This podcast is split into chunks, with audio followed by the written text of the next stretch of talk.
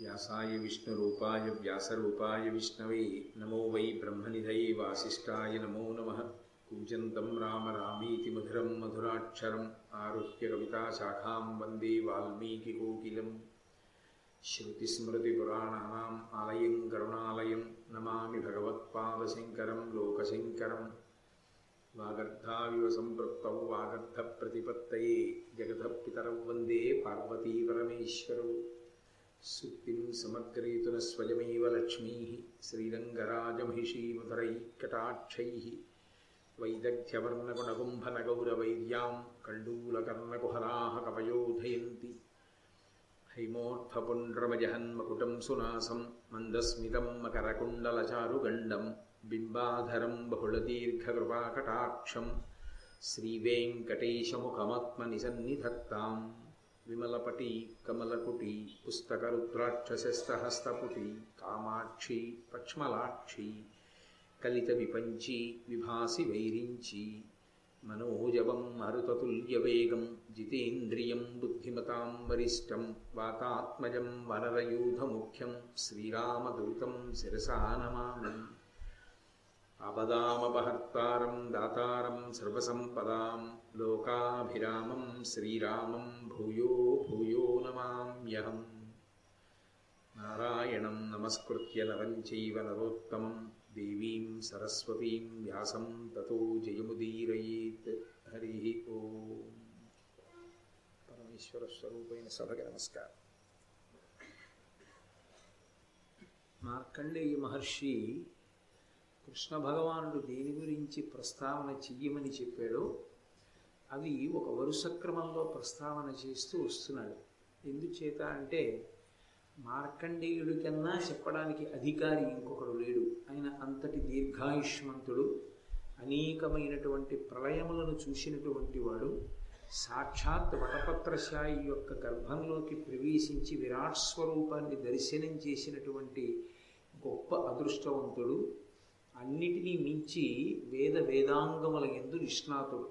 ఆ కారణం చేత ఆయన తప్ప సాధికారికంగా విషయాల్ని చెప్పగలిగినటువంటి వాడు లేడు. అందుకని ధర్మరాజు గారి మనసులోకి చొచ్చుకుపోవలసినటువంటి అభిప్రాయాల్ని ధర్మ విషయంలో లోకంలో ఏ విధమైనటువంటి అయోమయాలు ఉంటాయో ఆ అయోమయాల్ని నివృత్తి చేసేటటువంటి వాక్పటిమతో ఆయన మాట్లాడుతున్నారు. మనకి సాధారణంగా ఎవరైనా ఏం కోరుకుంటారంటే స్వర్గలోకవాసం స్వర్గలోకవాసం అంటుంటారు. ఆయన స్వర్గస్థులైనారు అని ఒక మాట అంటూ ఉంటారు. ఆయన ప్రతివాడు ఏదో స్వర్గలోకానికి వెడితే బాగుంటుంది అని. కానీ మార్కండేయ మహర్షి ఒక అద్భుతమైన ప్రతిపాదన చేస్తాడు. స్వర్గలోకవాసము అంటే అది అద్దె కొంప ఎందు జీవనము. అద్దె కొంప ఎందు ఉన్నవాడు ఎప్పుడూ స్వగృహే అని సంకల్పం చెప్పడం కుదరదు. ఆ ఇల్లు ఎంత అందంగా ఉన్నా తనకి వాసం చేయడానికి పనికొస్తుందేమో కానీ తనది అని చెప్పడానికి మాత్రం ఆ ఇల్లు పనికిరాదు. ఆ ఇల్లు ఎప్పుడూ ఇంకొకటిది యజమాని ఎప్పుడు ఖాళీ చేసేయవలసి ఉంటుంది ఎప్పుడు వెళ్ళిపోవలసి ఉంటుంది? అంటే ఈయనకి తెలియదు ఈయనకి చాలా ఇష్టం అనుకోండి ఈయన ఖాళీ చేసేయచ్చు కదండి అని మీరు అడగచ్చు. ఈయనకి ఎట్టి పరిస్థితుల్లోనూ ఆ ఇల్లు ఖాళీ ఖాళీ చేయడం ఇష్టం లేదు. కానీ ఆయన మాత్రం ఖాళీ చేసి తీరవలసిందే. ఎప్పుడు? ఇంటి యజమాని వెళ్ళిపోమంటే వెళ్ళిపోవాలి. అది ఆయనకి ఇష్టం అవ్వచ్చు ఇష్టం కాకపోవచ్చు లేకపోతే తనే వచ్చి ఉందాం అనుకోవచ్చు అద్దె పెంచాలనుకోవచ్చు ఏదైనా కారణం కావచ్చు. ఈయన్ని ఇంట్లోంచి పంపించేయాలి అని యజమాని అనుకుంటే వెళ్ళిపోవలసిందే. స్వర్గలోకవాసం కూడా అంత భయంకరమైనది. ఏ కారణం చేత భయంకరమైనది అంటే అది రెండు కారణముల చేత చాలా భయానకము ఒకటి పుణ్యాన్నంతటిని హరించేస్తుంది. ఎంత కష్టపడి తాను పుణ్యం చేసుకుంటాడో ఈ పుణ్యాన్నంతటినీ కూడా స్వర్గలోకవాసం అన్న పేరుతో హరిస్తాడు. ఇన్నాళ్ళు నువ్వు భోగాలు అనుభవించావు స్వర్గలోకంలో ఉండి అది నువ్వు చేసిన పుణ్యానికి సరిపోయింది. ఈ స్వర్గలోకవాసం మీకు తేలిగ్గా అర్థం అవ్వాలి అంటే ఒక ఉదాహరణలో చెప్పాలి అంటే ఒక వ్యక్తి తీసుకెళ్ళి బ్యాంక్లో కొంత సొమ్ము జమ చేసుకున్నాడు. ఆ ఉన్నటువంటి మొత్తంలోంచి కొంత ద్రవ్యాన్ని ప్రతిరోజు తీసుకోవడం కోసం అని చెప్పి ఆయన కొన్ని చెక్స్ ఇచ్చాడు. ఇప్పుడు ఆ చెక్కులు పట్టుకెళ్ళి ఇచ్చినప్పుడల్లా ఆయన ద్రవ్యం ఏమవుతుంది? తరిగిపోతుంటుంది. కొన్నాళ్ళు అయిన తర్వాత ఆయన చెక్ ఇచ్చినా ఇంకా మా దగ్గర లేదు ఆయన ద్రవ్యం ఆయన చెక్కులకి మేమేమి డబ్బు ఇవ్వమంటారు. పుణ్యం అయిపోయే పర్యంతము స్వర్గలోకంలో ఉంచుతారు. పుణ్యం అయిపోయింది అని తెలియగానే కిందకి పంపించేస్తారు. అయితే ఇందులో మళ్ళీ ఒక అనుమానం ఉంటుంది. ఏమండి? పాపపుణ్యములను రెక్కరాసి పునర్జన్మనిస్తారు కర్మ అనుభవించడానికి. పుణ్యం ఎంత భోగం అనుభవిస్తే ఎంత క్షయం అవుతుందో కూడా స్వర్గలోకంలో ఖాతా ఉంటుందా? అనుమానం ఉండడంలో దోషం ఏం లేదుగా. ఎందుకంటే చేసిన కర్మ శరీరం పోతుంది కానీ కర్మ పోదు కర్మ జీవుడితో వస్తుంది దాన్ని బట్టే పునర్జన్మ నిర్ణయం అవుతుంది అని కాదు మార్కండేయుడు చెప్పింది. అయినప్పుడు ఎంత పుణ్యం ఎన్నాళ్ళు స్వర్గంలో ఏ భోగాలు అనుభవిస్తే ఎంతెంత ఖర్చు అయిపోతుంది అన్నది కూడా స్వర్గలోకంలో ఎవరైనా దాని గురించిన వివరాలను నమోదు చేస్తుంటారా? అంటే అలా నమోదు చేసేటటువంటి ప్రక్రియ ఉండదు. కానీ మరి స్వర్గలోకంలో ఉన్నటువంటి వాడి పుణ్యం అయిపోయింది అని ఎలా తెలుసుకుంటారంటే భూలోకంలో వాడి కీర్తి మాసిపోవడాన్ని ప్రాతిపదికగా తీసుకుంటారు.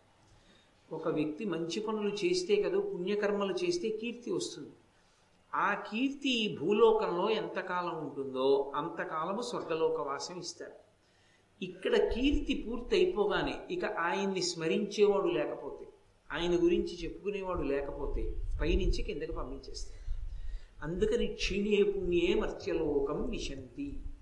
ఇది సాధికారికమైనటువంటి స్థితిలో మార్కండేయ మహర్షి ఒక అద్భుతమైనటువంటి గాథని నిరూపించాడు. ఇప్పటి వరకు చెప్పినటువంటి విషయాల్లో మార్కండేయుడు కూడా అందులో ఒక వ్యక్తిగా లేరు. కానీ ఇవాళ చెప్పబోయేటటువంటి అంశం ధర్మరాజు గారే నోరు తెరిచి ఆశ్చర్యపోయి ముక్కు మీద వేలేసుకుని ఉండిపోయాడు అంత చిత్రమైనటువంటి విశేషాన్ని ప్రతిపాదన చేశాడు మార్కండేయ మహర్షి ఎవరి సమక్షంలో? సాక్షాత్ కృష్ణ భగవానుడి సమక్షంలో ప్రతిపాదన చేశాడు. ఆయన అన్నాడు ఇంద్రద్యుమ్నుడు అనబడేటటువంటి ఒక మహారాజు భూమండలాన్ని చాలా కాలం పరిపాలన చేశాడు. ఎన్నో పుణ్యకార్యములు చేశాడు. దానివల్ల ఆయనకి కొంత పుణ్యం వచ్చింది. ఇప్పుడు ఆయన్ని ఆ పుణ్యాన్ని ఆధారం చేసుకొని స్వర్గలోకానికి తీసుకెళ్ళారు. అయితే వేదాంతం అంటే వేదాంతమే. ఇక్కడ ఇంకొక ప్రశ్న కూడా రావచ్చు. మరి ఇప్పుడు పుణ్యం చేయిస్తే స్వర్గలోకంలో కొన్నాళ్ళుండి కిందకి దోసేస్తారు పుణ్యం చేయకపోతే తిరియక్కుల్లోకి వెళ్ళిపోతాడు నరకానికి వెళ్ళిపోతాడు. మరి ఇంకేం చేయాలి అసలు? మరి ఇంకా పుణ్యం చేయడం ఎందుకు అలాంటప్పుడు? ఉపయోగం ఏముంది? కొన్నాళ్ళు ఉండి కింద పడిపోవడమేగా?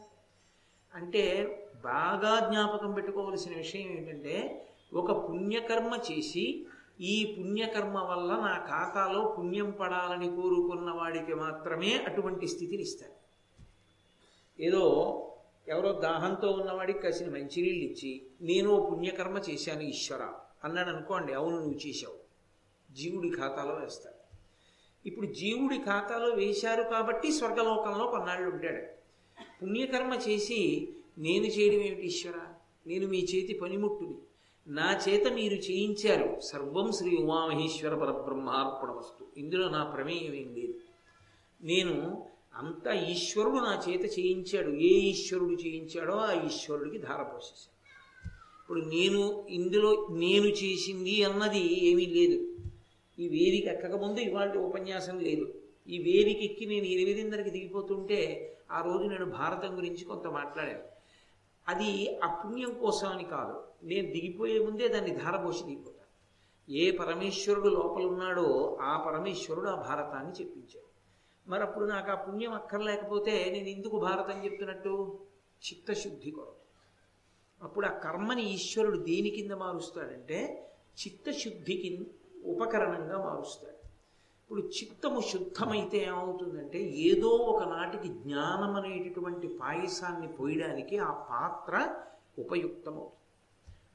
అగ్ని మీద తప్తం అవగా అవగా బియ్యం అన్నంగా ఉడికినట్టు పుణ్యకర్మలు చేస్తూ వెళ్ళగా వాటి ఎందు ఏ రాగ బుద్ధి లేకుండా లోపల వాటి మీద ఏమీ యాజమాన్య బుద్ధి లేదు నేను చేస్తున్నానన్న బుద్ధి లేదు.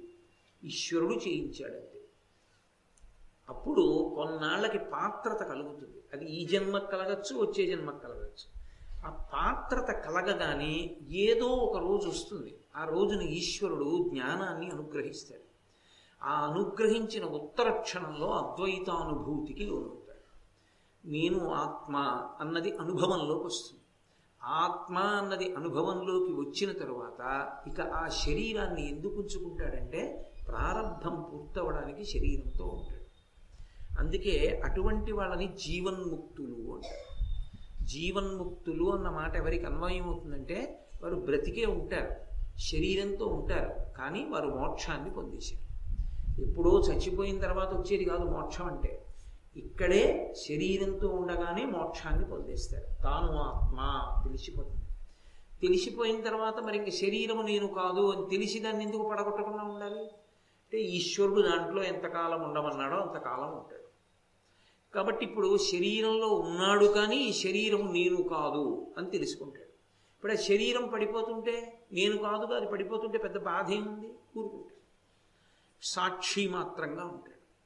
అప్పుడు మోక్షపదాన్ని అలంకరిస్తాడు. ఆ మోక్షపదానికి వెళ్ళిన తర్వాత ఇక పునరావృత్తి ఉండదు ఇక మళ్ళీ పుట్టడం ఉండదు.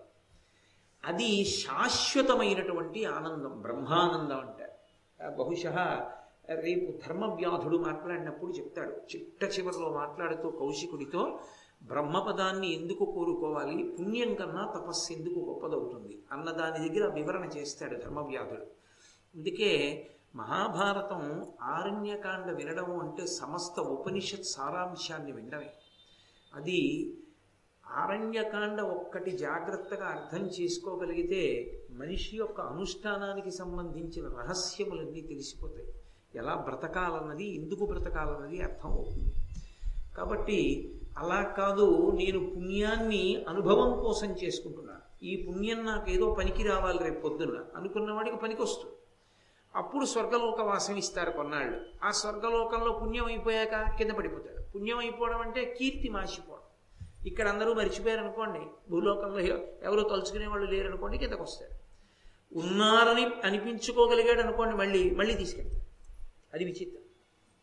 కాబట్టి ఒకనకొకప్పుడు ఇంద్రద్యుమ్నుడు అన్న మహారాజు పరిపాలన చేశాడు. ఆయన చాలా కీర్తి గణించాడు. చాలా కీర్తి గణించాడు అన్న మాటకి తాత్పర్యం చాలా మంచి పనులు చేశాడు మంచి పని చెయ్యకుండా కీర్తి రాదు. మంచి పని చేస్తేనే కీర్తి ఉంటుంది. చెడ్డ పని చేస్తే అపకీర్తి ఉంటుంది. మంచి పని అంటే తన కొరకు తాను చేసుకున్నది కాదు. తన యొక్క భోగాన్ని త్యాగం చేసి పది మంది కొరకు తాను తన యొక్క జీవితాన్ని వెచ్చించడం.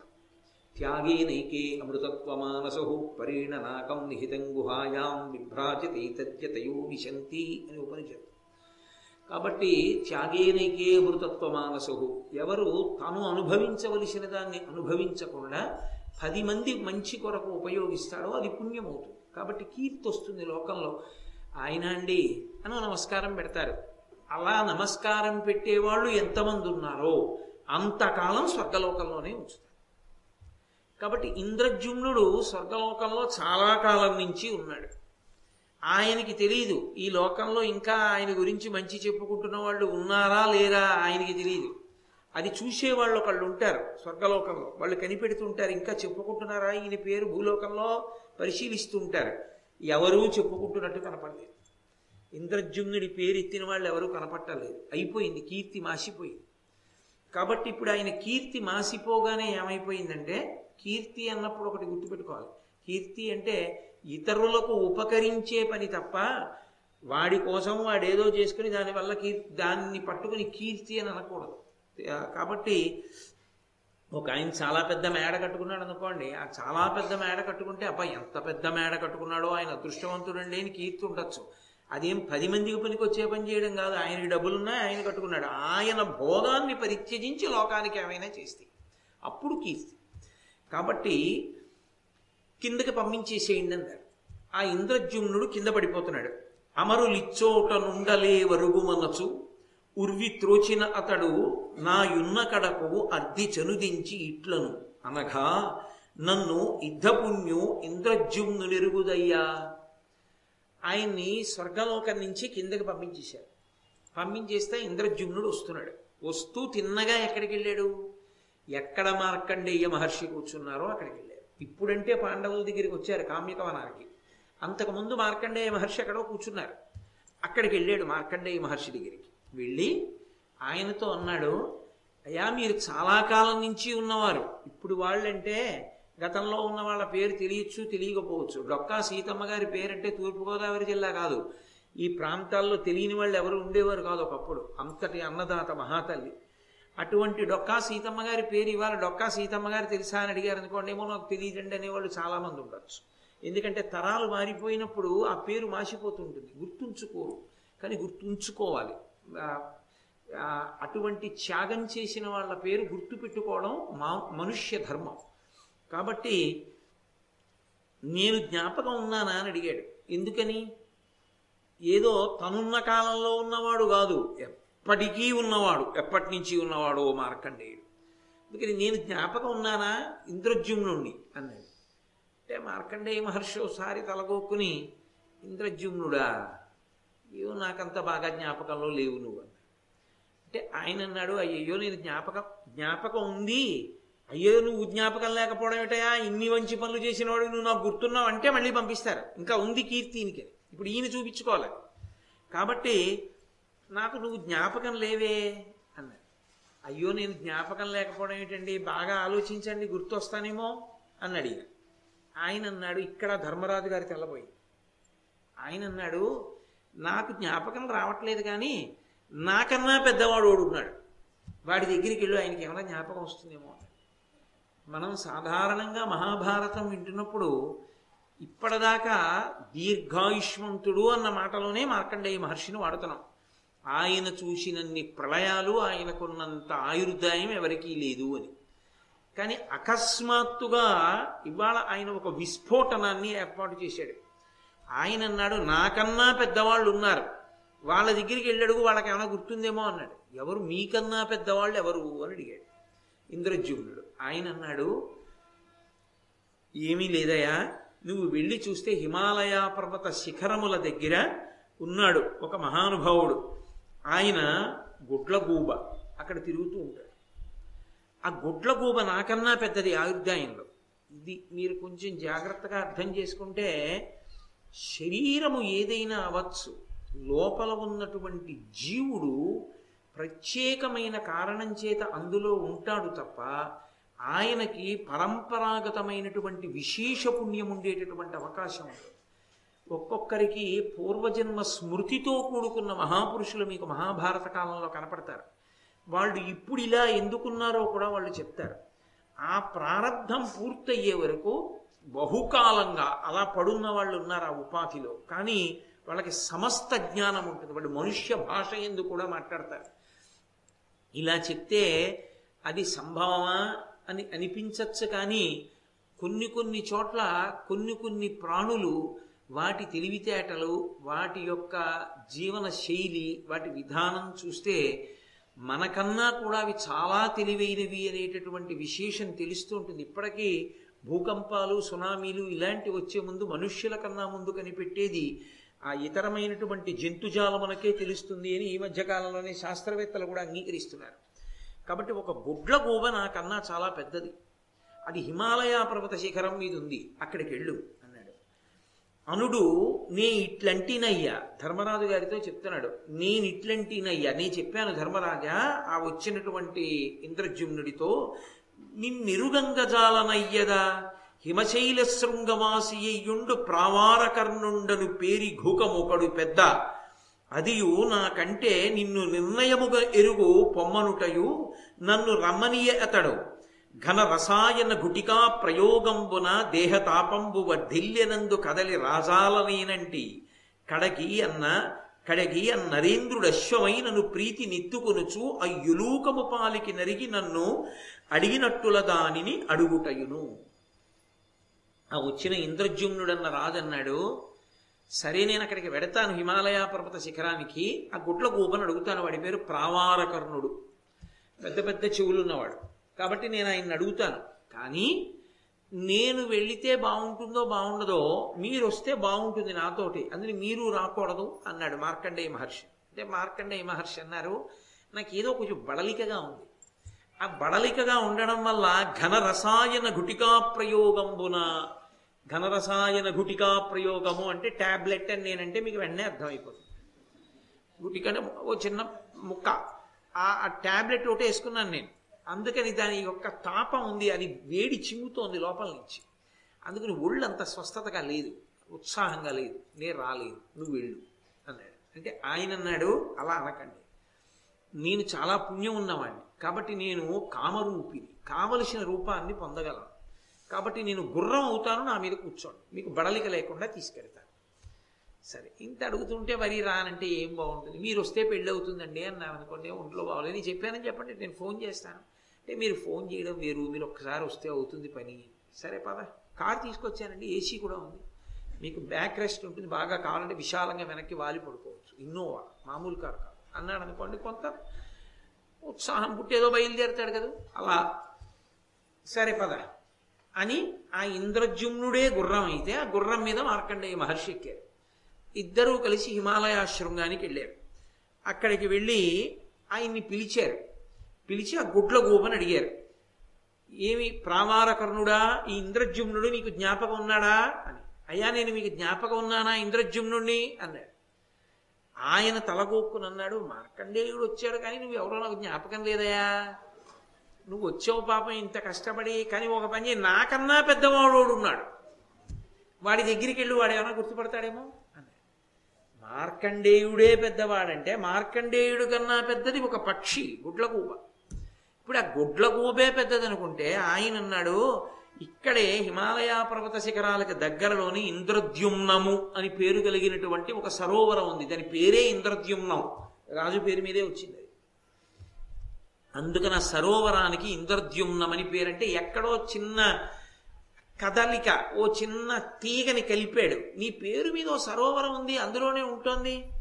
నాళీక జంగుడు అనబడేటటువంటి ఒక ఆ తాబేలు ఒకటి అక్కడ చాలా కాలంగా ఉంటుంది. కాబట్టి అక్కడికి వెళ్ళు. ఆ తాబేలు ఏమైనా చెప్పగలదేమో? అంటే ఆయన అన్నాడు మీరు రండి నాతో అన్నాడు. నేనెందుకయ్యా మార్కండేయ మహర్షిని తీసుకొచ్చావుగా నీ మీద ఆయన్ని తీసుకెళ్ళి కాదు కాదు మీరు రావాలి. అని ఇద్దరిని ఎక్కించుకుని అక్కడికి వెళ్ళాడు సరోవరం దగ్గరికి. మార్కండేయ మహర్షి ప్రావారకర్ణుడు అంటే గుడ్లగూబ ఇద్దరు అక్కడ నిలబడి సరోవరం దగ్గర పిలిచారు. ఆయన్ని ఆ తాబేటిని పిలిచారు. ఓ నాళీక జంగుడా పైకి రా అన్నారు.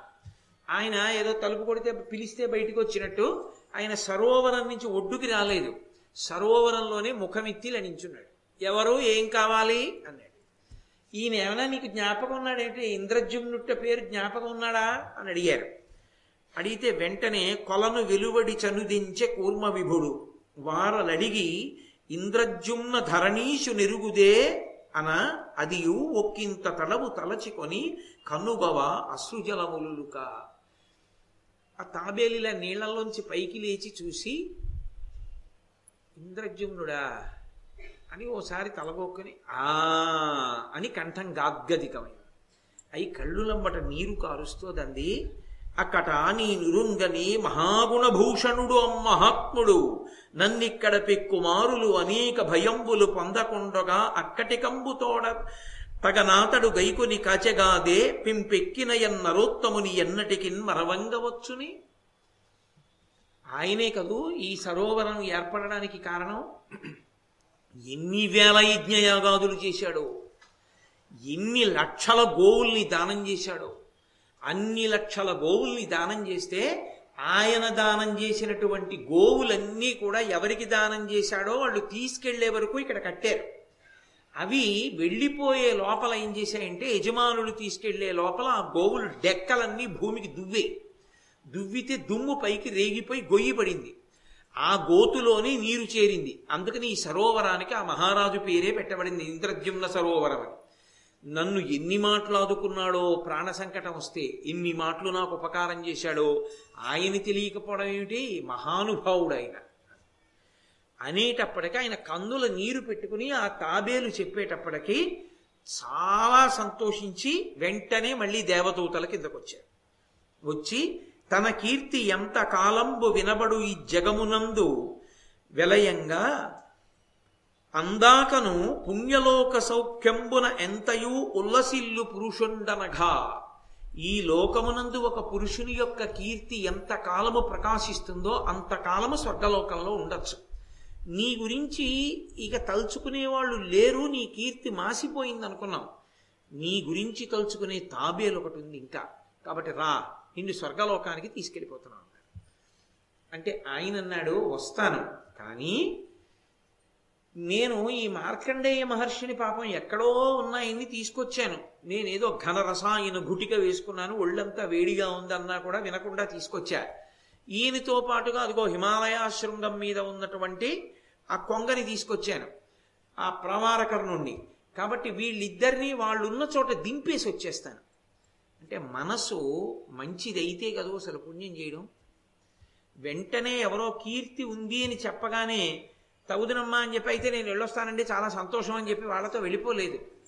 ఆయన మనసుకున్నటువంటి లక్షణం అది. ఆ కృతజ్ఞతా లక్షణమే అసలు మనిషికి పుణ్యాన్ని పెంచేటట్టు చేస్తుంది.